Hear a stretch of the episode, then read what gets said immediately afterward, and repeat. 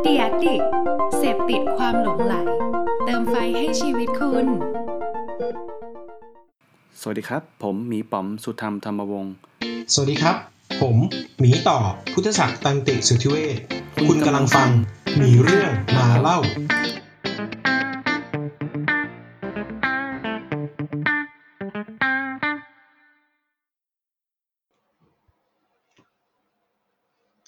สวัสดีครับ ยินดีต้อนรับทุกคนเข้าสู่พอดแคสต์ Two Bear Talk มีเรื่องมาเล่านะครับ ก็เอ่อเราจะเป็นรายการที่พูดถึงเรื่องของ Data แล้วก็ UX นะครับ โดยขณะผมต่อพุทธศักดิ์นะครับ ก็จะเป็นคนรับหน้าที่คุยชวนผู้คนพูดคุยโดยถึงเล่าเรื่องเรื่อง Data เป็นหลักนะครับ ก็จริงๆ วันนี้ผมชวนผู้คนพูดคุยอีกแล้ว แล้วก็เป็นบุคคลที่เขาเรียกว่าอะไรดี อยู่ในวงการ Data มานานมาก แล้วก็ contribute ความรู้ให้กับวงการมานานมากนะครับ วันนี้ผมคิดว่าหลาย ๆ คนน่าจะเคยได้ยินคำว่า personalization CDP customer data platform data management platform วันนี้เราจะมาทำความเข้าใจกันว่าสิ่งเหล่านี้มันคืออะไรกับคนที่เชี่ยวชาญมาก ๆ ในในด้านนี้นะครับ ยินดีต้อนรับพี่ต่อครับ สวัสดีครับพี่ สวัสดีครับ ชื่อต่อเหมือนกันเลย ก็ผมจะเรียกเป็นพี่ต่อแล้วกันนะครับ ได้ครับได้ครับ รบกวนพี่ต่อแนะนำตัวนิดนึงครับพี่ ครับผมต่อนะครับนัทกรเป็น CEO ของบริษัทพิลิทีฟครับ บริษัทพิลิทีฟเราเป็นที่ปรึกษาด้านด้าน Data กับ Customer Experience นะครับ ก็ทำมาค่อนข้างนานแล้วเหมือนกันปีนี้จะเป็นปีที่ 9 แล้วครับ นานนานเหมือนกันนะพี่เพราะว่าเราก็เห็นหน้าเห็นตากันมานานมาก ค ป รับ ระมาณหนึ่ง ครับ เนาะไอ้ยครับคำว่าให้ให้บริการดูแลเรื่องของ Data แล้วก็ Experience Data Experience ใช่ไหมครับพี่ เป็นเรื่องของ customer experience นะครับ เพราะว่า อืมอืม การเข้าพูดถึงเรื่องของ customer experience เนี่ย แน่นอนว่ามันจะต้องมีเรื่องของการเก็บ data point ต่างๆ อืม ดาต้าพอยก็อาจจะมาจากหลายๆเจอร์นี่ที่เราเห็นมาอย่างเช่น เว็บไซต์แอปพลิเคชัน อีเมล SMS call center POS ทุกสิ่งทุกอย่างครับมันเป็น Data ทั้งหมดเลย อืมหมายหมายถึงว่าจริง ๆ แล้ว บริษัทในปัจจุบันเนี่ย มันมีมันมี Data ไหลเวียนอยู่เยอะมาก ใช่ อ ครับ ยู่ที่ว่าเราหยิบมาใช้ได้หรือเปล่าถูกไหมครับซึ่งซึ่งทาง predictive หรือทางพี่ต่อเนี่ย ให้คำปรึกษาแล้วก็ให้ service ในด้านนี้ถูกไหมฮะ ใช่ครับ ตั้งแต่การการศึกษา Research Journey ของ Customer Customer Journey เลย รวมถึงเรื่องของการไปดูว่าจะต้องวาง Data Strategy ยังไงเราจะต้องไปเก็บข้อมูลตรงไหน หรือว่ามันมีส่วนไหนที่เราต้องสามารถเก็บข้อมูลเพิ่มเติมได้อะครับ อืม ท้ายเราสามารถมาสร้างเป็น customer profiling ได้ ก็คือจริงๆ ถ้าจะเรียกว่าครบวงจรก็ก็ก็คงได้เนอะพี่ ได้ครับได้ครับ อืมอืมอืมโอเค ถ้าอย่างนั้นเริ่มเลยแล้วกัน เพราะว่าเข้าเรื่องพอดีว่าเรามีการเก็บ Data กันเยอะเนี่ยคือจริงๆแล้วตั้งแต่ปีก่อนมั้ง หรือว่าปีนี้เนี่ยเราจะได้ยินเยอะขึ้นคือคำศัพท์ที่มันเป็นตัวย่อเนี่ย ครับ CDP CRM DMP ครับ พี่ต่อพอที่จะอธิบายได้ไหมครับว่าไอ้คำศัพท์พวกนี้มันคืออะไรเหมือนหรือว่าต่างกันยังไงบ้าง ครับ จริงๆ ถ้าเกิดเป็นศัพท์ที่แบบเก่าแก่ที่สุดจะเป็นคำว่า CIM อืม CIM เนี่ย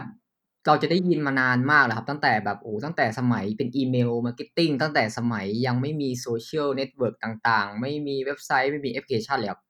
อืม เมื่อก่อนเราก็มีการทำ CIM แต่เป็น CIM แบบผ่านช่องทาง direct mail เลย ตั้งแต่เก็บข้อมูลเป็นรายคนแล้วก็มีการส่งเป็นเมล เมลที่ไม่ใช่อิเล็กทรอนิกส์เมลด้วยครับ ตั้งแต่สมัยก่อนเลย จดหมายเลย จดหมาย แคตต เล ล็อกเลยแล้วก็แบบส่งที่เราอาจจะได้รับเป็นจดหมายเป็นรายคนเลยอะครับว่าท่านท่านคือผู้โชคดีหรือว่าอะไรก็ว่าไปอะไรอย่างเงี้ยครับ อืมอืม คือเป็นกระบวนการตั้งแต่การเก็บข้อมูลเป็นระดับรายบุคคล มันคือ เนี่ยเอ็ม customer ถูกพัฒ relationship นาใช่ อืมครับพี่ ครับ ซึ่งตัว CIM ตัวเนี้ยแหละครับ ก็ถูกพัฒนามาเรื่อยๆ จนถึงปัจจุบันเนี่ยครับ ก็จะมีระบบหลายระบบที่ที่ได้รับความนิยมมากขึ้น เพราะว่าอะไรครับ อืม ความต้องการของลูกค้าหรือว่าความต้องการของยูเซอร์เนี่ย เราต้องได้รับมีระบบที่สามารถเก็บข้อมูลแล้วสามารถนำข้อมูลตรงเนี้ยไปใช้งานต่อได้ อืม เพราะ CRM ในปัจจุบันเนี่ย มันไม่ได้มีแค่ส่งอีเมลส่ง SMS แต่มันสามารถเอาไปเชื่อมต่อกับอย่างเช่นเว็บไซต์ได้ ไปเชื่อมต่อกับระบบ Personalize ต่างๆ ได้ อืม หรือไปเชื่อมต่อกับระบบเอ่อแอปต่างๆ ได้เหมือนกัน เช่นเป็นระบบ อืม โฆษณาอะไรต่างๆ เนี่ย ในตัวของ CRM ก็สามารถเชื่อมต่อกันได้ ราะฉะนั้นจริงๆแล้ว CRM มันคือคอนเซ็ปต์ของการดูแลความสัมพันธ์กับลูกค้า ถูกต้องครับ ผ่านช่องทางไหนก็ได้ แต่ก่อนเราอาจจะส่งจดหมาย พอมีโทรศัพท์เราก็ส่ง SMS พอมีพอมีโซเชียลมีเดียแล้วก็โซเชียลพอมีเว็บไซต์เราก็ส่งรักษาความสัมพันธ์เนี้ผ่านเครื่องมือเว็บไซต์ถูกไหม ถูกต้องครับ ถูกต้องครับ ถ้านึกถึงแบบย้อนยุคเลยก็คือ ถ้าถ้ายังเห็นในปัจจุบันก็อาจจะเป็นคูปองโลตัสอะไรอย่างนี้ที่ส่งมาตามบ้านก็ยังก็ยังมีอยู่ถูกไหม ถูกต้องครับ ถูกต้อง ซึ่งจ อ่าโอเค ริงๆแล้วว่าคอนเซปต์ CRM เนี่ยก็ยังไม่ไม่ได้หายไปไหนแล้วครับ อืมอืม แต่ด้วยความว่าเทคโนโลยีตอนนี้มันมีความซับซ้อนมากขึ้นทุกวัน อืมครับ เราถึงจะเห็นได้คำว่า DMP ขึ้นมาละ อ่ามีสับใหม่ละ DMP DMP ครับ ก็คือ Data Management Platform อืม ซึ่งเมื่อก่อนนะครับ ตอนที่เราทำเรื่องของ Data Management Platform เนี่ย คนที่จะนำมาใช้เยอะก็คือในฝั่งของโฆษณา อ่าโฆษณานะฮะ ใช่ เพราะว่าในฝั่งโฆษณาเนี่ย มันมีเน็ตเวิร์กค่อนข้างเยอะเหมือนแอดเน็ตเวิร์กครับ หลากหลายมากเลย อ๋อก็คือโซนที่เป็นเอ่อ Google ตัวตัว Google Ad Network ถูกไหมครับ ใช่เขาพูดว่าแอดเน็ตเวิร์กทางฝั่งของย a คูฝั่งของอะไรเว็บอื่นๆ เนี่ยก็จะมีหมดเลย โอเค ซึ่งแต่ละที่ก็จะมีความที่แบบว่าเก็บ Data กระจัดกระจายกัน เก็บคุกกี้ต่างคนต่างเก็บอะไรพวก ต่างคนี้นต่างเก็บอืมหมายถึงว่าถ้าเราจะยิงโฆษณาผ่านแพลตฟอร์มของ Google มันก็จะได้เฉพาะเน็ตเวิร์กของ Google ถูกไหมฮะ ถูกต้องครับ ถูกต้องครับ อ่าโอเค ซึ่งมันก็จะมีก่อให้เกิดเป็นตัว DMP ขึ้นมา DMP อืม ก็คือเป็น Data Management Platform ซึ่งเราสามารถเอาข้อมูลจากหลาย ๆ ที่เนี่ยครับ เอามาแมปปิ้งกัน แต่ในที่หลัก ๆ ของตัว DMP เนี่ย จะใช้เป็น Cookie Based Data อืมหมายถึงว่าคุกกี้ที่ที่ที่ฝังอยู่ในตัว Browser ตัวตัวเบราว์เซอร์ ครับ เพราะฉะนั้นมันก็จะพยายามที่จะดูว่าคนคนนี้มีพฤติกรรมยังไงผ่านเว็บไซต์ไหนบ้างถูกไหมถูกต้อง ถูกต้องครับ ต่อให้จะ cross เว็บไซต์เปลี่ยนแพลตฟอร์มก็ตามแต่ว่าคุกกี้มันก็จะ follow ไปถูกไหมฮะ ถูกต้องครับ ถูกต้องครับ โอเคอืมอืมนี่ก็คือ DMP ใช่ ซึ่ง มี DMP ก็จะได้ข้อมูลจากคุกกี้เป็นหลัก ถูกต้อง ก็ยังถือว่าเป็นข้อมูลที่เรียกว่าเป็น anonymous data ละกัน อืมอืมอืม anonymous data ก็คือเป็นข้อมูลชุดที่เรายังไม่รู้ตัวตนเขา เราไม่สามารถ identify ว่าเขาเป็นใคร อ่า ก็คือ เรารู้ว่ามีหนึ่ง user มีพฤติกรรมแบบนี้ไปเว็บนู้นเว็บนี้ แต่เราไม่รู้ว่า user คนนี้เป็นใครถูกไหม ถูก ฮะ ต้องถูกต้อง อืมโอเค ซึ่งณปัจจุบันเนี่ย การที่เราอยากเอาข้อมูลตรงเนี้ยมาใช้งานในมากขึ้น หรือว่า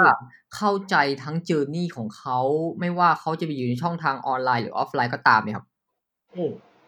มันถึงมีเทคโนโลยีตัวหนึ่งที่ชื่อว่า CDP อ๋อ มันคือการแก้ปัญหาเขาเรียกว่าอะไร แก้แก้แก้จุดที่ที่ต้อง improve ไปเรื่อยๆถูกไหมครับ ถูกต้อง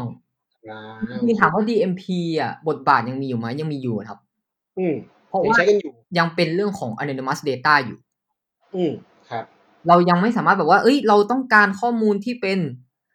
personal information เท่านั้น หรือว่าที่เรียกว่า PII personal อืม identification information เท่านั้น ไม่ใช่ แต่เราต้องการข้อมูลที่เป็น anonymous ด้วย อืม เพราะยกตัวอย่างครับ เราเราดู journey ของคนที่เข้ามาในบนเว็บไซต์แล้วกัน ครับ หลาย ๆ คนที่เข้ามาเนี่ย เรายังไม่สามารถ identify ตัวตนเขาได้นะครับ ว่าเขาชื่อมิสเตอร์เอเขา อืม มีอีเมลอะไรเบอร์โทรศัพท์อะไร เรายังยังไม่สามารถ identify เขาได้นะครับ แต่ อืม เราสามารถเก็บพฤติกรรมของเขาได้ว่า เขาเข้ามาเนี่ยเขาเข้ามาทำอะไรบ้าง อืมไปหน้าไหนบ้าง กดปุ่มไหนบ้าง กดไหนบ้าง เห็นลงมาเท่าไหร่เห็นแบนเนอร์ตัวไหน เห็นแล้วกดหรือเปล่า หรือว่าแอดทูคาร์ดเข้าไป แล้ว อ่า เอาเอาออกจากตะกร้าอะไรพวกนี้จริงๆทุกอย่างมันสามารถแท็กได้หมดเลย มันถูกมันแท็กอยู่แล้วถูกไหมครับมันถูกแท็กอยู่ ถูกต้อง ปกติโอเคครับ ซึ่งพอมาเป็น CDP ปุ๊บเนี่ยมันคือการที่เราสามารถ integration กับข้อมูลในฝั่งของ DMP ได้ อ๋อโอเค เพราะแล้วาเราเชิญจากคนที่เราไม่รู้จักอะที่เป็น anonymous เนี่ย ที่ยังไม่รู้ตัวตนเนี่ย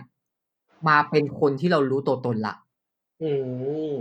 หลังจากนั้นเราก็จะย้อนกลับไปดูข้อมูลได้ทั้งหมดเลยก่อนหน้าก่อนที่เขาจะรู้ก่อนที่เราจะรู้ตัวตนเขาเนี่ย เขามีประสบการณ์กับเราอย่างไรบ้าง อืม เขามาทำอะไรบ้าง อืม ซึ่งซินทีอะครับคอนเซ็ปต์ของมันตอนเนี้ยจะแบ่งเป็นสี่ส่วน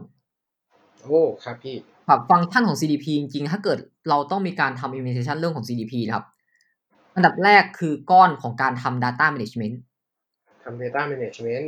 อืม ซึ่ง data management เนี่ยแหละครับ ที่ผมบอกว่ามันก็จะมีส่วนของที่เป็น DMP ด้วยแหละ ที่ อืม เป็น อืม cross data ต้องมีการติด tagging ต้องมีการเอ่อเก็บข้อมูลติด SDK ต่าง ทำให้เราสามารถเอ่อระบุ user ได้ถูกไหมฮะเอยเออเออ ๆ data management เป็นส่วนหนึ่งที่เราสามารถเก็บข้อมูลมาได้ก่อนละ ตอนนี้ก็คือ อืมโอเค คือการที่เราเอา Data จากหลาย ๆ ที่มาเก็บยก อื ตัว ม ออืย่างม เรา ครับ เก็บข้อมูลจากเว็บไซต์ เก็บข้อมูลจากแอปพลิเคชัน เก็บข้อมูลจากเอ่ออีเมล เก็บข้อ อืม มูลจาก SMS เก็บข้อมูลจาก call center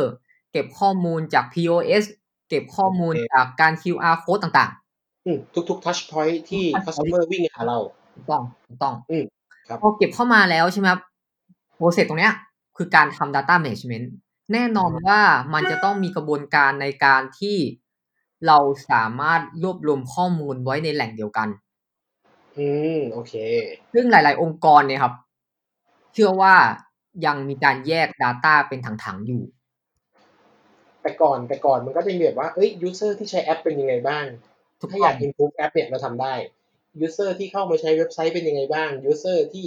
เอ่อเข้ามาหน้าร้านเป็นยังไงบ้าง เราก็จะมีเป็นการจัดการที่มันแยกแยกส่วนไปแบบนี้ถูกไหมครับ ถูกต้องครับ แต่ว่า แต่ว่าในปัจจุบันเนี่ยมันถ้าจะเข้าใจทั้ง flow ของ journey เนี่ย เราก็คือเอาแต่ละส่วนที่มันเคยแยกกันอยู่เนี่ยมารวมกัน ถูกต้องครับ เราก็จะรวมมาเป็นในส่วนของ Data Management ละไม่ อืม ว่าข้อมูลที่เข้ามาจะเป็น format แบบไหนรูปแบบไหนเนี่ยครับ ก็ต้องเริ่มมีการจัดการละ อืม หรือมีฟังก์ชันที่เรียกว่า Data Management อืม อันนี้คือข้อข้อแรกนะครับที่ต้องมี อืมอืม สองคืออันที่เรียกว่า ID Resolution ID resolution โอเคครับ ครับ ID Resolution คือการเลยครับ การที่เราสามารถ mapping ตัวคีย์ละ เวลาเราจะมีการเชื่อมโยงข้อมูลจากสมมติเรามี touch point อยู่ประมาณ 5 ที่ ถ้า touch point เนี่ยครับเว็บไซต์แอปพลิเคชัน อีเมล SMS call center อะไรเงี้ยครับ ซึ่งแต่ละที่เนี่ยอาจจะมีตัวที่มันที่เรียกว่าเป็น primary key อยู่ อืม หรือเป็นคีย์หลักที่เราสามารถแมปปิ้งได้ เช่น อาจจะเป็นอีเมล เบอร์โทรศัพท์ อืม การ์ดหรือเป็น customer ID อะไร อื ก็ ม ตาม อืมอืมอืมครับ เราก็จะสามารถเอาข้อมูลตรงเนี้ยจากถังที่เรามีทั้งหมดที่ในมีกระบวนการในการทำ data management มาแล้วเนี่ย เอามาทำ ID resolution อืมซึ่งซึ่งจริง ๆ มันต้องดีไซน์ตั้งแต่การเก็บข้อมูลให้มันมีตัวคีย์นี้เลยถูกไหมพี่ ไม่เพราะว่าไม่งั้นเนี่ยพอเข้ามามันก็จะมันก็จะทำทำเซสชันนี้ไม่ได้ทำ ID resolution นี้ไม่ได้ ถูกต้อง อืมโอเค เราต้อง พี่ มีการดีไซน์การเก็บข้อมูลที่ดี แล้วก็รวมถึงเราต้องเข้าใจเรื่องของ customer journey ก่อน อย่างน้อยให้เห็นเป็นโครงก่อนว่า customer journey ของเราเป็นอย่างไร อืม แล้วเราจะเอาข้อมูลแต่ละจุดเนี่ยมาเชื่อมโยงกันอย่างไร อืมมันต้องดีไซน์ตั้งแต่ต้นเนอะ ครับ อืมครับพี่ นี่คือสเต็ปที่สองละว่าเรามีการทำ ID resolution อ่า ซึ่งสุดท้ายพอเราทำ ID resolution ปุ๊บเนี่ย เราจะได้ข้อมูลมาเป็น master database ขึ้นมาหนึ่งตัวละ อืม ที่ ครับ เราสามารถคิวรี่คนหนึ่งคนขึ้นมาได้เลยว่า เขามีอินเตอร์แอคชั่นกับเราในช่องทางไหนบ้าง อืม ทำอะไรบ้างแต่ละช่องทาง โอเค มี behavior เป็นอย่างไร อืม ซึ่งพอเราได้ข้อมูลตรงนี้ครับ มันก็จะไปอยู่ในสเตจที่ 3 แล้ว สเตจที่สำคัญคือการทำ advanced analytics โอเค เพราะเราได้ข้อมูลที่สามารถนำไปใช้งานได้แล้วก็คือเอาไปวิเคราะห์ต่อได้ละ อืม ซึ่งไอตัว CDP หรือว่าระบบอะไรพวกเนี้ย มันก็จะต้องเอื้อในการที่เราสามารถเอาข้อมูลตรงเนี้ย ไปทำวิเคราะห์ในเชิงลึก อืม วิเคราะห์ในเชิงลึกยกตัวอย่าง เช่น เราบอกว่าเราได้ข้อมูลจำนวน user มาหนึ่งล้าน user อืมครับ เราอาจจะเอาข้อมูลกลุ่มพวกเนี้ย เอาไปทำ cluster เอาไปทำ segmentation อืม ซึ่งการทำพวก clustering แน่นอนว่าเราอาจจะต้องมีการใช้พวก machine learning model ต่าง อืมครับ ๆ เข้ามา ซึ่งเราก็จะสามารถมาแบ่ง segment แล้วว่าจากสมมติเราโยน attribute ไปทั้งหมด 5 ตัว ลองไปทำ cluster ให้เราหน่อย อืม ข้อมูลที่จะได้ก็จะออกมาเป็น ชุดข้อมูลที่เราสามารถเอาไปใช้ในสเตจสุดท้าย ครับ คือสเตจของการทำ activation activation ครั โอบ เคเอ่อ activation ก็คือคราวนี้มันจะอาจจะไม่ใช่มุม Data แล้วแต่เป็นมุมของ Marketing ถูกไหมฮะ ที่เราจะแบบ act- activate insight ที่เราได้เนี่ยกับ customer ยังไง ก็ activate มันทำได้หลากหลายครับวิธีการ activation เช่น การเอา Data ไปแสดงผลเป็นแดชบอร์ด อ่าโอเค เพื่อที่จะไปสื่อสารต่อ อันนี้ก็คือการ activation อย่างหนึ่ง อืมอืม หรือการเอา Data ไปเชื่อมต่อกับระบบโฆษณา อ่า เช่นเราบอกว่าเราได้ clustering เป็นทั้งหมด 10 cluster มาละ ครับ สามารถแบ่งได้เลยว่าคนคนนี้เป็นกลุ่มที่มีสมมุติว่าเราแบ่งคัสเตอร์เป็นกลุ่มที่มี lifetime value มากกว่าเท่าไหร่ อืม เราสามารถเอากลุ่มของคนพวกเนี้ย ไปยิงโฆษณาที่มีความแตกต่างกันได้เลย อืมอืมอืมโอเค นั่นหมายความว่าแทนที่เราจะต้องมานั่งแมนนัว create แคมเปญแต่ละอันแต่ละอันเพื่อจะ target user ที่มีความแตกต่างกัน อืม ก็ใช้ CDP integration กับฝั่ง ads อืม แล้วก็ทำเป็นระบบออโต้ไปได้เลย อืม ว่าถ้าเกิดคนที่เข้าใครทีเลียนี้เข้าคอนดิชันแบบนี้ คุณจะต้องเห็นโฆษณาแบบไหน อืม ฝั่งของการ activation แบบ personalization บนหน้าเว็บไซต์ ก็ถือว่าเป็นวิธีการ activation แบบหนึ่งเหมือนกัน อืม ที่พอเรามีการแบ่ง cluster แบ่ง segmentation มาแล้วในในสเตจที่ 3 ใช่ไหม ครับ แล้วก็สามารถเอาข้อมูลชุดเนี้ย ไปทำ personalization บนหน้าเว็บไซต์ได้อีก ก็คือพอเรารู้ว่าใครเป็นยังไงเนี่ย ก็อาจจะทำ recommendation model เหมือนที่แบบเอ่อเอ่อ e-commerce ทำถูกไหมครับ หรือว่า ครับ อาจจะยิงแอดแบบที่เขาชอบ ถูกต้องครับ ก็คือดีเทลลงไปกว่าคลัสเตอร์หน่อยหนึ่ง ถูกต้องครับ แล้วแต่โจทย์เลยในอันดับไอ้ในสเตจที่สามเนี่ย อืม สามารถทำได้หลากหลายมากเลย อืมอืมเพราะว่าเพราะเพราะเพราะอย่างนั้นถ้าถ้าอย่างนั้นจริง ๆ แล้วเนี่ยการทำไอตัว CDP เนี่ย ถึงแม้ว่ามันจะเป็นหนึ่งสองสามสี่เนี่ย แต่ว่าคนทำเองก็ต้องมีโกในใจแบบหนึ่งสองสามสี่ประมาณหนึ่งเหมือนกันนะครับพี่ว่าใช่ไหมว่า เฮ้ยสุดท้ายแล้วปลายทางเนี่ยเราต้องการ activate มันยังไง มันถึงได้ย้อนกลับมาว่าเราจะเก็บ data ยังไง ถูกต้องครับ มันวิเคราะห์ยังไง ผมมองว่าต้องต้องเข้าใจถึงปลายทางเลยก่อนดีกว่า ว่า อืม โกลสุดท้ายที่เราอยากจะเป็นเนี่ย เราต้องการอะไร อืม เพราะวิ อืม ธีการหรือกระบวนการมันแตกต่างกัน อืมเพราะว่าจริง ๆ ในขั้นที่ 3 ที่เป็น advanced analytics เนี่ย ถ้าเก็บ structure ถ้าเก็บในรูปแบบไม่ดีอย่างอย่างไอ้ตัว database ที่ไม่ไม่ไม่ดี query ยากเงี้ย ครับ ถ้าจะมาทำ personalize อะไรอย่างนี้ก็ยากเนาะ ใช่ บางที อืม เอ๊ะเราเก็บมาเราไม่ได้มีการวางแผนแต่ตอนแรกว่าเราอยากเอา attribute ตรงเนี้ย มาคำนวณด้วย ไม่ได้เคยเก็บมาอะไรเงี้ย สเตจที่สามก็จะเหนื่อยละ อืม ใช่ใช่อืมเดี๋ยวต้องต้องชวน อาจจะชวนพี่ต่ออีกรอบมานั่งคุยเรื่อง Advanced Analytics กันลึกๆเลยเพราะว่าว่ามันทำอะไรได้บ้างนี่ ได้เลยครับได้ครับ เพราะว่าผม จริง คิดว่ามัน ๆเยอะมากเลย อะไรนะครับ จริงๆ use case เยอะมากเลยครับ ที่ที่จะ เนอะ มาทำได้ใน ใช่ ตรง ใช่ นั้น เพราะว่าเพราะว่าจริง ๆ ถ้าถ้าคน Data ติดตามข่าวหน่อยเนี่ย ก็จะพบว่าจริง ๆ ตอนนี้มันมันล้ำมากกับการวิเคราะห์ในแบบของการทำงานแบบ personalization ครับ ที่มันโมเดลมันล้ำลึกมากในยุคนี้ ครับ อืมอืมโอเค ถ้าถ้าอย่างนั้นเราพอเข้าใจแล้วว่า ว่าโดยหลักการคือ CRM เนี่ยมันเป็นท็อตมันเป็นหลักการทำมาร์เก็ตติ้งแหละที่เราอยากจะรักษาความสัมพันธ์กับลูกค้า ครับ แล้วก็ไอ้ตัวแต่ก่อนเนี่ยเราเก็บ Data กันด้วย DMP แหละ แต่ว่ามันมีความเป็น เรียกว่าไซโลก็ได้นะพี่แบบแพลตแต่ละแพลตฟอร์มก็มีของเขาเอง ครับ เออแล้วก็รวมมาสำหรับทำทำแอดเป็นหลัก แต่พอมี CDP เนี่ยก็คือรวมทุก Data ทุก Touch Point เข้ามา ถูกต้องครับ เอ๊ะ DMP เนี่ยเป็นเป็นเติร์ดเติร์ดป่ะครับเติร์ดปาร์ตี้ป่ะครับ ปกติ DMP จะเป็นตัว first party data โอเค เป็นเฟิร์สทั้งคู่ CDP ก็เฟิร์ส ถูกต้องครับ แต่มันก็จะมีในบางส่วนที่มันเป็นทั้ง first แล้วก็ third party ด้วยเหมือนกัน อืม เรา โอ สา เค มารถเอาข้อมูลมันรวมกันได้ อืมโอเค แปล แต่ ว่า ขึ้นอยู่กับว่าเรามีอะไรที่เราสามารถ matching กันได้ อืมเพราะว่าส่วนใหญ่เติร์ดปาร์ตี้อาจจะแมทไม่ง่ายนะเพราะว่าเราอาจจะไม่ได้มี primary key ครับ อาจจะต้องมีวิธีการพิเศษ เช่นทำ register ทำลงทะเบียนเพื่อ get primary key มา ก็บางทีมันจะมีอย่างยกตัวอย่างอะครับ mobile device ID อ่าโอเค ที่เขาใช้เป็นเป็นในการ key mapping กันอย่างเช่นเราบอกว่าเราอยากได้ audience กลุ่มนี้ เราสามารถไปซื้อ Data มา แล้วมา mapping กันได้กับสั่งของเรา อ๋อ แต่ก็ต้องมีการเก็บพวก mobile device ID อะไรต่างๆพวกนั้นครับ ซึ่งซึ่งพอพอซื้อจาก Data Provider เนี่ย มันก็จะมี Attribute ตามที่เขาเก็บ ถูกต้อง อาจจะ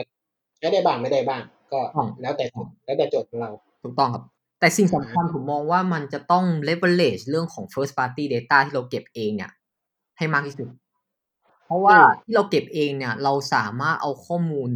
ที่เป็นข้อมูลดิบเนี่ยเอามาวิเคราะห์ในเชิงลึกหรือว่าถ้าเกิดเราเจอปัญหาปุ๊บเนี่ย เรารู้ที่มาที่ไปของการเก็บข้อมูลแล้ว อืม มัน อืม จะช่วยทำให้เราเวลาเราไปหาไป diagnostic ต่างๆ หรือว่าไป อืม วิเคราะห์ต่างๆ เนี่ย ก็จะเจอปัญหาตรงนั้นได้ง่าย โอเค อ่า เห็นด้วยครับว่า เห็นด้วยในมุมที่เป็นคนที่ผมเองเป็นคนวิเคราะห์อะไรอย่างเงี้ยครับเอิ่มการคนสิ่งสำคัญที่สุดอย่างหนึ่งของคนทำ Data คือต้องเข้าใจที่มาที่ไปของมัน ครับ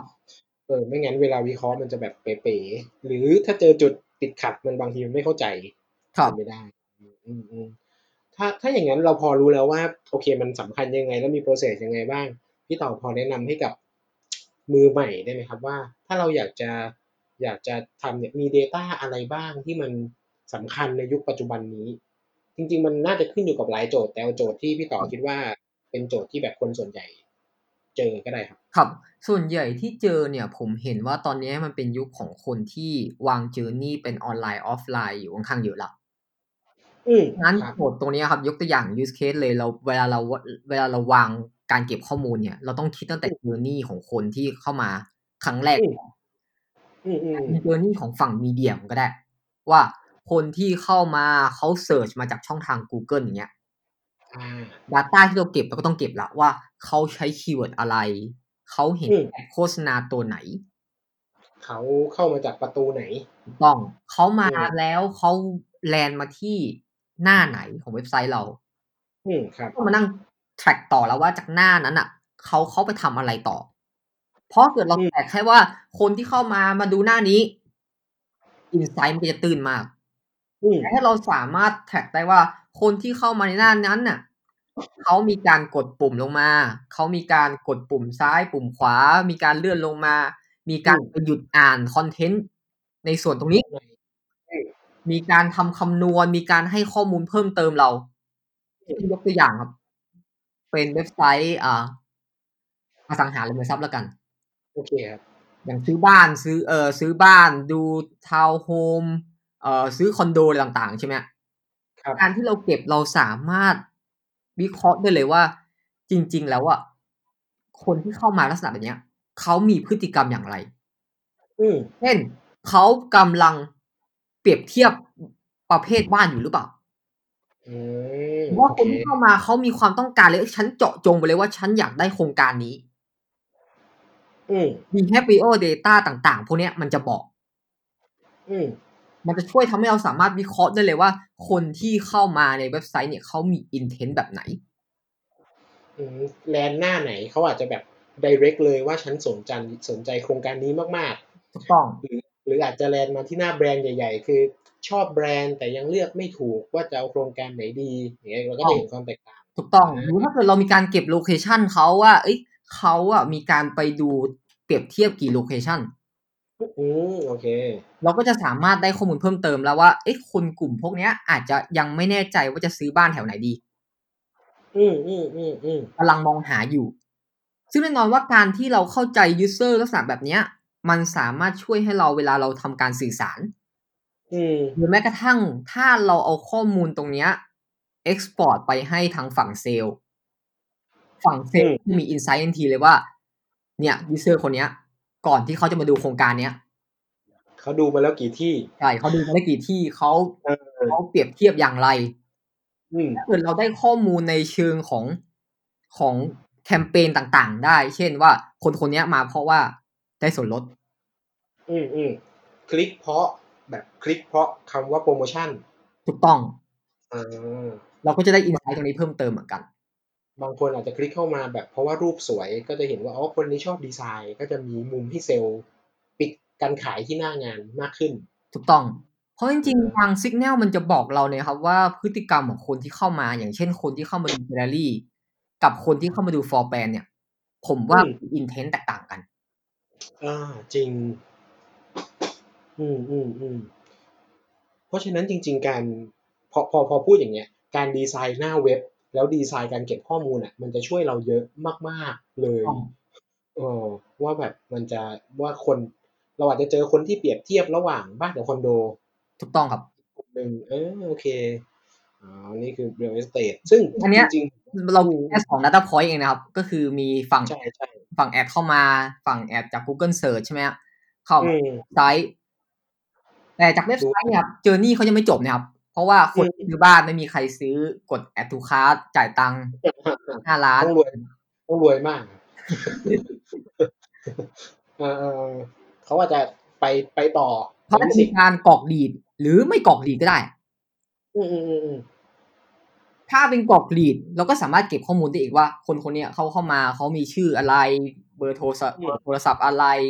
รายได้เท่าไหร่ เวลา ไปซื้อเมื่อไหร่อะไรอย่างเงี้ยครับ เวลาเซลล์โทรกลับนี่ก็จะคมมาก เพราะว่า information ครบ ถูกต้อง ข้อมูลเราก็จะได้เพิ่มมาละแล้วก็ อืม ข้อมูลอีกชุดหนึ่งสมมติว่าเรามีการเก็บลีดแล้ว พอเขาไปเยี่ยมชมโครงการ ครับ ก็ต้องได้ข้อมูลอีกชุดหนึ่งใช่ไหมว่า ตอนที่เขาไปลงทะเบียน หรือว่าตอนที่เขาเข้าไปสอบถามฝั่งเซลล์ต่าง อืม ๆ ก็จะได้ข้อมูลมาอีกละ ข้อมูลที่ทางเซลล์เก็บเพิ่มมา เช่นเซอร์เวยที่เราเวลาไปเยี่ยมชมโครงการ จะได้มีการกรอกข้อมูลตลอด ใช่ใช่ ว่า Family Size คุณเท่าไหรรายได้ อืม ต่อเดือนคุณเท่าไหร อืม ทำงานอะไร พวกเนี้ยคือข้อมูลทุกยุกอย่างเป็นข้อมูลหมดเลย ใช่ แต่แต่ทุกวันนี้ผมคาใจมากเลยนะพี่ว่าแบบเวลาเขาให้กรอกกระดาษตรงหน้า ตรงตรงเซลล์แกลเลอรี่เนี่ย เขา ครับ เข้าไปใช้ผมว่า อยากรู้มากเลย ผมว่าบางแบรนด์เนี่ยใช้ได้อย่างเฉียบคมมากๆแต่บางแบรนด์น่าจะอย่าง มีอยู่ครับ ก็มีมีมีมีลูกค้าที่ใช้อยู่เหมือนกัน ใช่ไหมอืม ใช่ เพราะว่าจริงๆ ข้อมูลพวกเนี้ย มันมันถือเป็น attribute ของ Data อืมอืมอืม แต่บางหลาย ๆ ครั้งนะครับไอ้ attribute data พวกเนี้ย เราจะต้องมาหาความสัมพันธ์อีกทีหนึ่ง อืม ว่าเขากรอก ก็คือ เนี้ย บางทีที่เขาบอกว่า เขาเคยเห็นเขาได้รับข้อมูลจากไหน อืม คนส่วนใหญ่บางทีก็พิดมั่วๆไป ว่าเอ้ยได้รับข้อมูลจากตรงไหน แต่ถ้าเกิดมีการเก็บข้อมูลลง CDP หรือเก็บข้อมูลตั้งแต่ต้นทางจนถึงปลายทางอะ อืมอืม แน่นอนว่าเราสามารถวอลิเดตได้ว่า ไอคนที่บอกว่าเห็นข้อมูลจากหนังสือพิมพ์อย่างเงี้ย อืม แล้วอ่ะเขามาจากมีเดียแคมเปญนี้ อืมโอเค เพราะเราสามารถแทร็กตั้งแต่ต้นทางจนถึงปลายทางได้ อืมจริงจริงจริงถ้าถ้าถ้าถ้าพูดในมุมของ research เนี่ยเนื่องจากว่าผมทำทำ social research ไอ้ ครับ ข้อมูลที่กรอกหน้างานเนี่ย มันจะเป็นข้อมูลแบบเขาเรียกว่าเอ่อ active active question นะใช่ไหมคือถามให้เขาตอบ ซึ่งบางทีด้วยความเป็นมนุษย์นะครับ มันก็จำไม่ได้บ้าง มันก็ตอบมั่วๆบ้าง ถูกต้อง มันก็จะมีข้อมูลอีกชุดหนึ่งที่เขาเรียกว่าเป็น behavior data ที่แบบว่าฉันเขาจำไม่ได้หรอกว่าเขาเคยเห็นแอดตัวนี้ แต่ข้อมูลเนี่ยมันบอกได้ว่าเขาว่าเคยคลิกแอดเข้ามา ครับ ใช่ไหม ใช่ใช่ โอเค เราต้องเอาข้อมูลตรงเนี้ยมาวอลิเดตอีกทีหนึ่ง ครับอืมเออเห็นภาพ เห็นภาพตั้งแต่ต้นจนจนถึงขั้น close sale ทั้งทั้งที่พอเป็น real estate เนี่ย data data point มันยังไม่เยอะเลยใช่ไหมฮะ มันจะมีน่าจะมี industry industry อื่นที่มันแบบละเอียดกว่านี้มาก ใช่ ถ้าเกิดเป็นอินดัสทรีอื่นก็จะมีความละเอียดของข้อมูล ๆ อืม เช่นถ้าเกิดอย่างดีเทลอย่างเงี้ยก็จะรู้เลยว่า เอ๊ะคนที่เข้ามีข้อมูลเข้ามาเป็นอีคอมเมิร์ซก็ อืม แอทริบิวอย่างละเอียดเลย อืม เห็นโปรดักอะไรบ้าง จริงๆเราสามารถแท็กได้ถึงขั้นบอกว่าเขาเห็นโปรดักไหนเปรียบเทียบกับโปรดักไหน ก่อนที่ อืมก็ ตัดสินใจเขาเห็นโปรดักอะไรมาบ้างเขาเห็น อืม ราคาที่ราคาเลนส์เท่าไหร่ อืม ราคาเลนส์ประมาณไหนทำให้เขาตัดสินใจได้ อ่ เพราะ า ทุกอย่างมันเป็นดิจิตอลเดต้าทั้งหมดเลย อืม ที่เราสามารถเอาข้อมูลตรงนี้มาใช้ ซึ่ง อืม ก่อนนะการที่เราจะเอาข้อมูลมาใช้เนี่ย เราต้องเอาคนมานั่งวิเคราะห์เนี่ย มันก็จะมีความยาก อืมครับ เพราะ attribute มันเยอะ สมมติเราบอกว่าเราต้องการ analyze ทั้งหมด 20 attribute เนี่ย scenario ที่เกิดขึ้น มันจะมีเช่น คนคนนี้เข้ามาดู ห้าเพจวิวเข้ามา อืม แอดตรงนี้เข้ามาคำนวณตรงนี้ ซึ่งพฤติกรรมของคนมีความแตกต่างกัน ครับ ถ้าเราจะต้องมานั่งคิดเองรูเบสเองเนี่ย อ่าอ่าอ่า ทำไม่ไหวครับ จ้างคนร้อยคนมาก็ไม่ไหว มานั่งหาแพทเทิร์นเอง ถูกต้อง จะอ้วกขึ้นเลย แต่ถ้าเรามีการใช้พวก machine learning เข้ามาช่วย มันก็จะตอบโจทย์ตรงนี้ อืมซึ่งซึ่งอย่าง CDP ในปัจจุบันเนี้ยครับ มันมีแบบ embed machine learning ในตัวป่ะครับ หรือว่ายังต้องใช้ data scientist ไปแบบช่วยทำอยู่ดี จะมีสองส่วนคือเป็น pre-built model อือ่า มีโมเดลที่มีอยู่แล้ว กับในส่วนของที่เราสามารถคัสตอมโมเดลเองได้ อ่าโอเค หรือเรามองว่าตอนนี้มันมีหลายอันอย่างเช่นยกตัวอย่าง Auto ML เนี่ย เราโยน attribute เข้าไป อืม อย่างในฝั่งของ Google เองก็จะมีโปรดักต์หนึ่งที่เรียกว่า Auto ML อะไรพวกเนี้ยครับ อืม เราสามารถโยน attribute เข้าไปแล้วมันก็จะได้ข้อมูล output ออกมา อืมครับใช่จริงๆเดี๋ยวนี้ก็มีเซอร์วิสเยอะที่เราสามารถทำสิ่งเหล่านี้ได้ ครับ Google เอ่อ Microsoft อะไรนี้ก็มี ครับ อาชัวร์อืมอืมโอเคเออผมผมผมมองว่า ก็เลยไม่แปลกใจที่ทุกคนเข้าไปในเอ่อผู้ชื่ออะไรกันช้อปปี้ลาซาด้าแล้วเราตั้งใจจะไปซื้อเสื้อ แต่เราได้อย่างอื่นอีกมาเป็นกระบุง ในในวันที่เป็นแบบสี่เอ่อโปรโมชั่นเดย์ต่างๆ เพราะว่าร้อยเปอร์เซ็นเลยว่าแพลตฟอร์มพวกนี้มีข้อมูลเราค่อนข้างครบถ้วนในการที่จะ personalize เรากลับมา ถูกต้อง คือพวกเนี้ยครับ คือเขายิ่งเก็บ Data มันถึงเขาหลาย ๆ ที่อะพยายามที่จะเปลี่ยน business model ให้ช่วงแรกอ่ะ เป็นช่วงเหมือน harvest ก่อนก็คือแบบ เก็บเกี่ยวให้มากที่สุด เก็บ เข้า เกี่ย มาว เยอะๆอืม เพราะฉะนั้นคือการที่เขาอัดโปรโมชั่นทุกอย่างเหมือนที่เราเห็นนะครับว่าทำไมช่วงแรกของธุรกิจที่เป็นดิจิตอลบิสเนสเนี่ย ช่วงแรกเนี่ยจะใช้เงินลงทุนสูง เน้นยูเซอร์เยอะๆถูกไหมฮะ อะไรพวกเนี้ยคือเก็บข้อมูลแบบละเอียดมาก แล้ว อืม ปัจจุบันเนี่ยเขาสามารถเอาข้อมูลตรงเนี้ย ไปโมเดลไซส์ต่อได้ครับ อืม อย่างยกตัวอย่างแบบแรปเนี่ยสามารถ ครับ เก็บข้อมูลแล้วเอาไปขายใน Data Marketplace ต่อ อ่า โอเค ซึ่งซึ่งจริง ๆ ถ้าถ้าคนฟังที่ไม่มีพื้นฐานนึกภาพไม่ออกเนี่ย เอาแบบอีซี่ที่สุดก็คือ นึกภาพเราเข้า YouTube แล้วเราออกจากมันมาไม่ได้ เพราะว่ามันเลคคอมเมนต์คลิปต่อต่อเนื่องมาที่มันน่าสนใจเหลือเกิน คือมันไม่ได้เดาเนะ มันก็เก็บข้อมูลการดูของเรานี่แหละ แล้วก็เลคคอมเมนต์มา มันก็คล้ายคลึงกันก็คือ เก็บพฤติกรรมเราแล้วก็คิดว่าเราน่าจะเป็นคนแบบไหน แล้วก็นำเสนอกลับมา ถูกต้อง อืมเมื่อกี้เมื่อกี้พูดถึงการเราเราพูดถึงการเก็บข้อมูลเอ่อการการมันนี่ไทส์ข้อมูล ซึ่งแน่นอนมันมีข้อที่ควรระวังในปัจจุบันถูกไหมครับพี่กรณ์ ใช่ครับ ใช่ครับ มันต้องดูเรื่องของปัจจุบันมันจะมีเรื่องกฎหมาย PDPA เข้ามา อืม เราก็ต้องระวังเรื่องของกระบวนการตรงนี้ด้วยเหมือนกับว่า การเก็บข้อมูลเนี่ย สิทธิ์การใช้ข้อมูลเป็นแบบไหน อืม เราได้คอนเซนต์จากทางฝั่งของลูกค้าหรือยังอะไรพวกเนี้ย อืม ซึ่งมันเป็นข้อที่ควรระวังเหมือนกัน ซึ่งเป็นเรื่องใหญ่มาก แม้ว่าแม้คือต่อให้ตอนนี้กฎหมายมันจะเลื่อนออกไปอ่ะแต่โดยส่วนตัวผมนะผมคิดว่าคนที่ทำอ่ะก็ควรคอนเซิร์นเลย ครับ เพราะว่ามันมันถือเป็น มันถือเป็น เอ่อจริยธรรมต่อการทำข้อมูลเหมือนกันเนาะพี่ต่อคือ ครับใช่ใช่ เก็บ เราเก็บด้วยคอนเซนต์และ transparency อ่ะ จริง ๆ ถามว่ากฎหมายอะอย่าง GDPR เนี่ยมันก็ยังแอคทีฟอยู่นะครับ อ่า หลายธุรกิจเนี่ยที่ประกอบแล้วพร i d e ข้อมูลหรือว่าให้บริการของคนที่เป็นยูโรเปียนเนี่ย ก็เข้าข่ายนะครับ อืมอืม เพราะฉะนั้นก็ต้องก็ต้องคอนเซิร์นข้อนี้ด้วยเหมือนกัน ไม่ใช่ว่าต้องรอว่า PDPA ใช่ ถูกอะไรเงี้ยครับผมมองว่าถ้าเราสามารถคอม p พ l e กับตรงเนี้ย แล้ววางมาตรฐานการการใช้ข้อมูล การเก็บข้อมูลตรงเนี้ย มันจะช่วยเป็นประโยชน์ ได้มากกว่าในเชิงของ compliance ด้วยซ้ อืมเพราะเพราะผมว่าสุดท้ายไอ้กฎหมายพวกนี้มันจะเป็นสแตนดาร์ดที่ทุกคนต้องทำแหละ เพราะว่ากฎหมายมันออกมาทุกที่ ไม่ว่าจะทำธุรกิจที่ไหน มันก็ต้องคอมพลายกับสิ่งเหล่านี้ อืม เอ่อถ้าถ้าถ้าอย่างนั้นผมเอาคำถามสุดท้ายแล้วครับพี่ต่อ ำครับ ฮัลโหลพี่ป๊อปโอเค เอ่อ เอางี้แล้วกันสมมุติว่าผมเป็นแบรนด์ที่แบบ ไม่ยังไม่ได้ทำอะไรเลยครับพี่ยังแบบขายกันแบบ เอ่ออากงอาเจกอาแปะอะไรอย่างเงี้ยเรามีรุ่นที่สองเข้ามาอยากที่แบบ เอ้ย รู้แล้วว่า Data แม่งสำคัญว่ะเขาต้องเริ่มยังไงพี่ ครับ อันดับแรกครับปกติที่ที่เราจะมีการทำก็คือว่า เราควรจะดูเรื่องของตัว customer journey ของเราก่อน อืม อาจจะมีการทำ research เล็กๆก็ได้ครับว่าเอ้ยตอนเนี้ยปัจจุบันน่ะ journey ของเราน่ะ เป็นแบบไหน เรามี touch point อะไรบ้าง อืม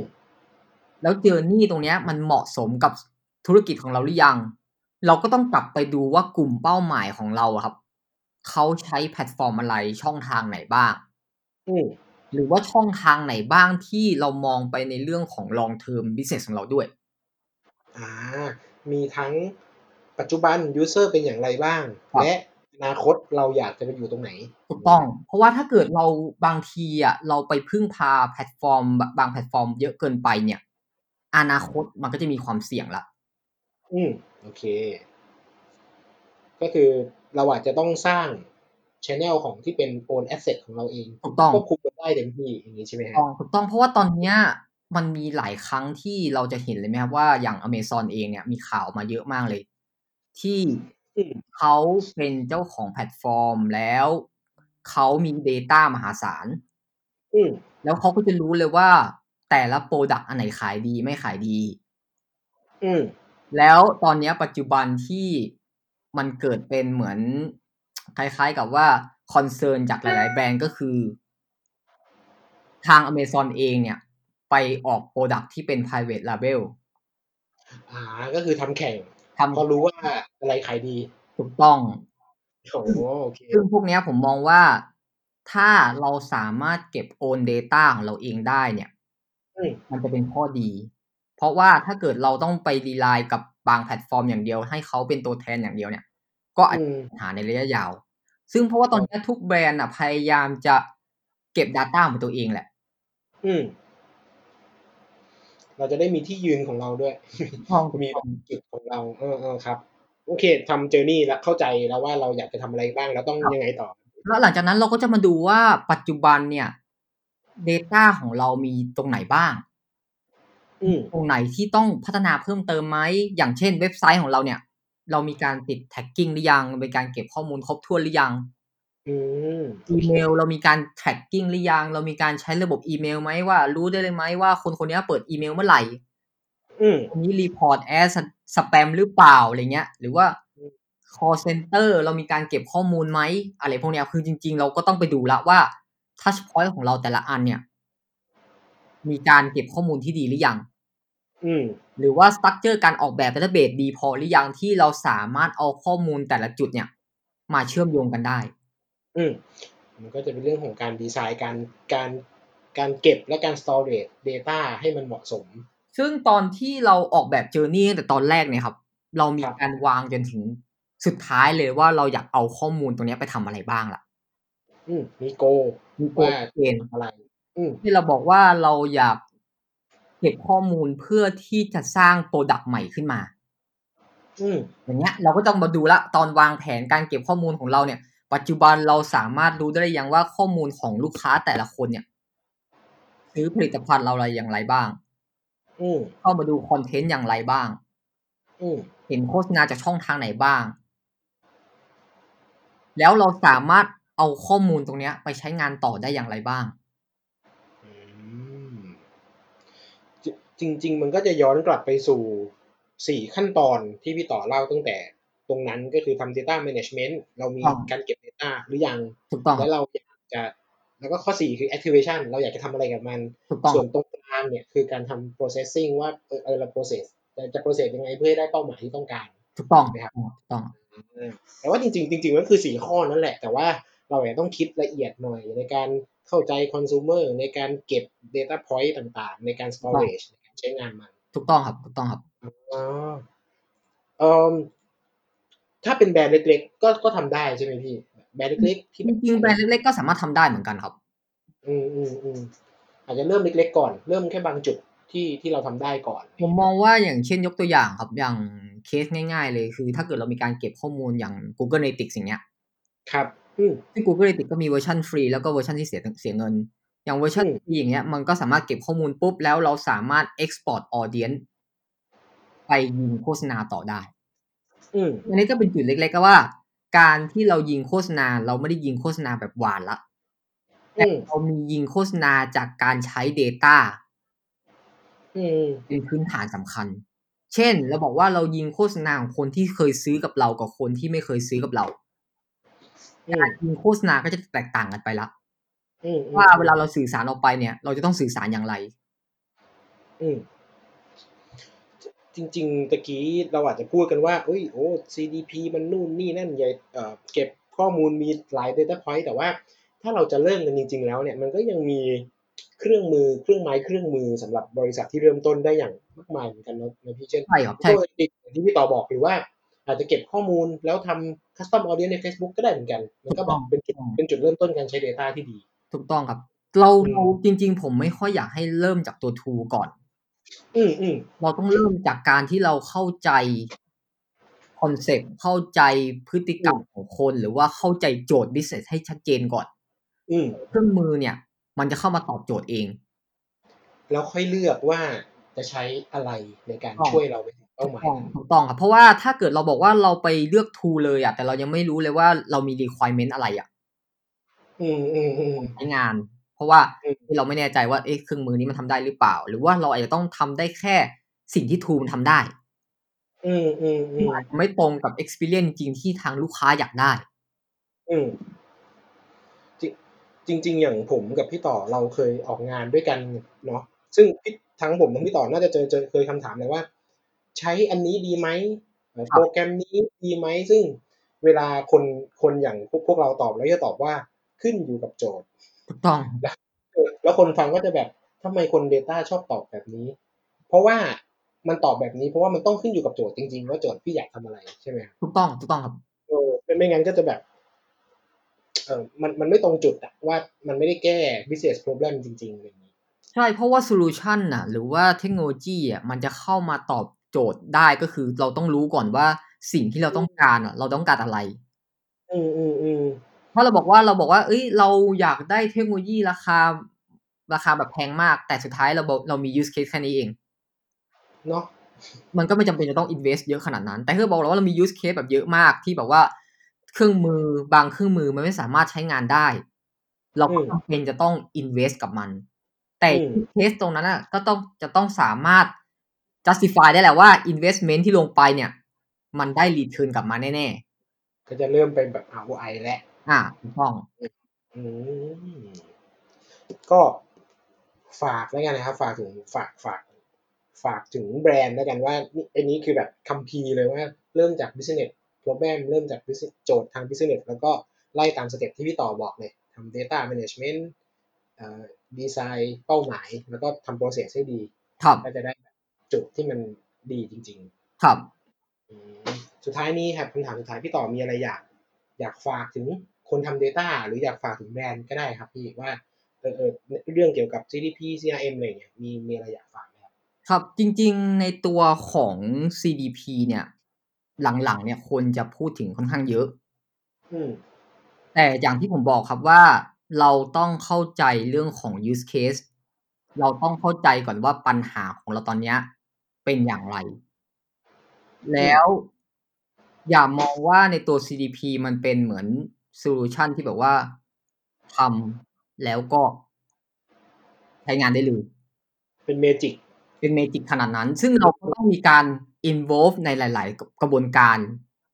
ใน 4 ข้อที่ผมพูดไปนะครับว่าตั้งแต่กระบวนการ data management ซึ่งกระบวนการ data management ก็จะมี process อีกเยอะแยะมากมาย อืมอืม เพราะว่าข้อมูลในองค์กรเนี่ย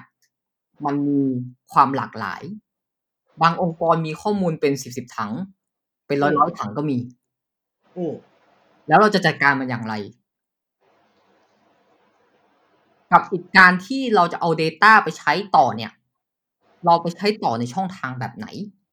อืม อันนี้เราก็ต้องมาดูแล้วว่าเรามี Touch Point แบบไหนบ้าง เรามีช่องทางแบบไหนบ้างทำให้การที่เราจะ Investment กับ CDP ลงไปเนี่ย ผมมองว่า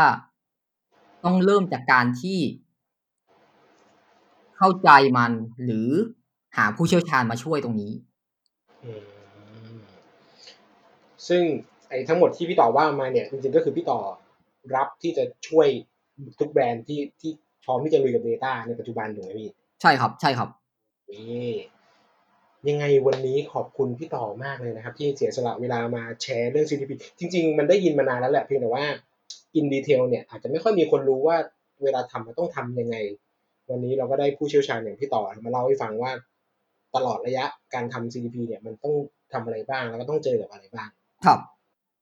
ยังไงวันนี้ขอบคุณพี่ต่อมากเลยนะครับ ได้ ขอบ ครับ คุณมากครับพี่ ขอบคุณครับ ก็สำหรับคนฟังนะครับหวังว่าวันนี้จะได้ประโยชน์ถ้ามีคำถามอะไรเอ่อลองคอมเมนต์ทิ้งไว้เมสเซจทิ้งไว้นะครับเดี๋ยวผมจะไปถามพี่ต่อมาให้ แล้วก็เอามาตอบทุกคนนะครับสำหรับคนที่ติดตามสามารถติดตามได้ทาง Facebook เอ่อมีเรื่องมาเล่านะครับ แล้วก็เสิร์ช To Bear Talk หรือว่ามีเรื่องมาเล่าได้ทุกช่องทางของพอดแคสต์แพลตฟอร์มนะครับสำหรับวันนี้ขอบคุณทุกคนมากครับ สวัสดีครับ สวัสดีครับ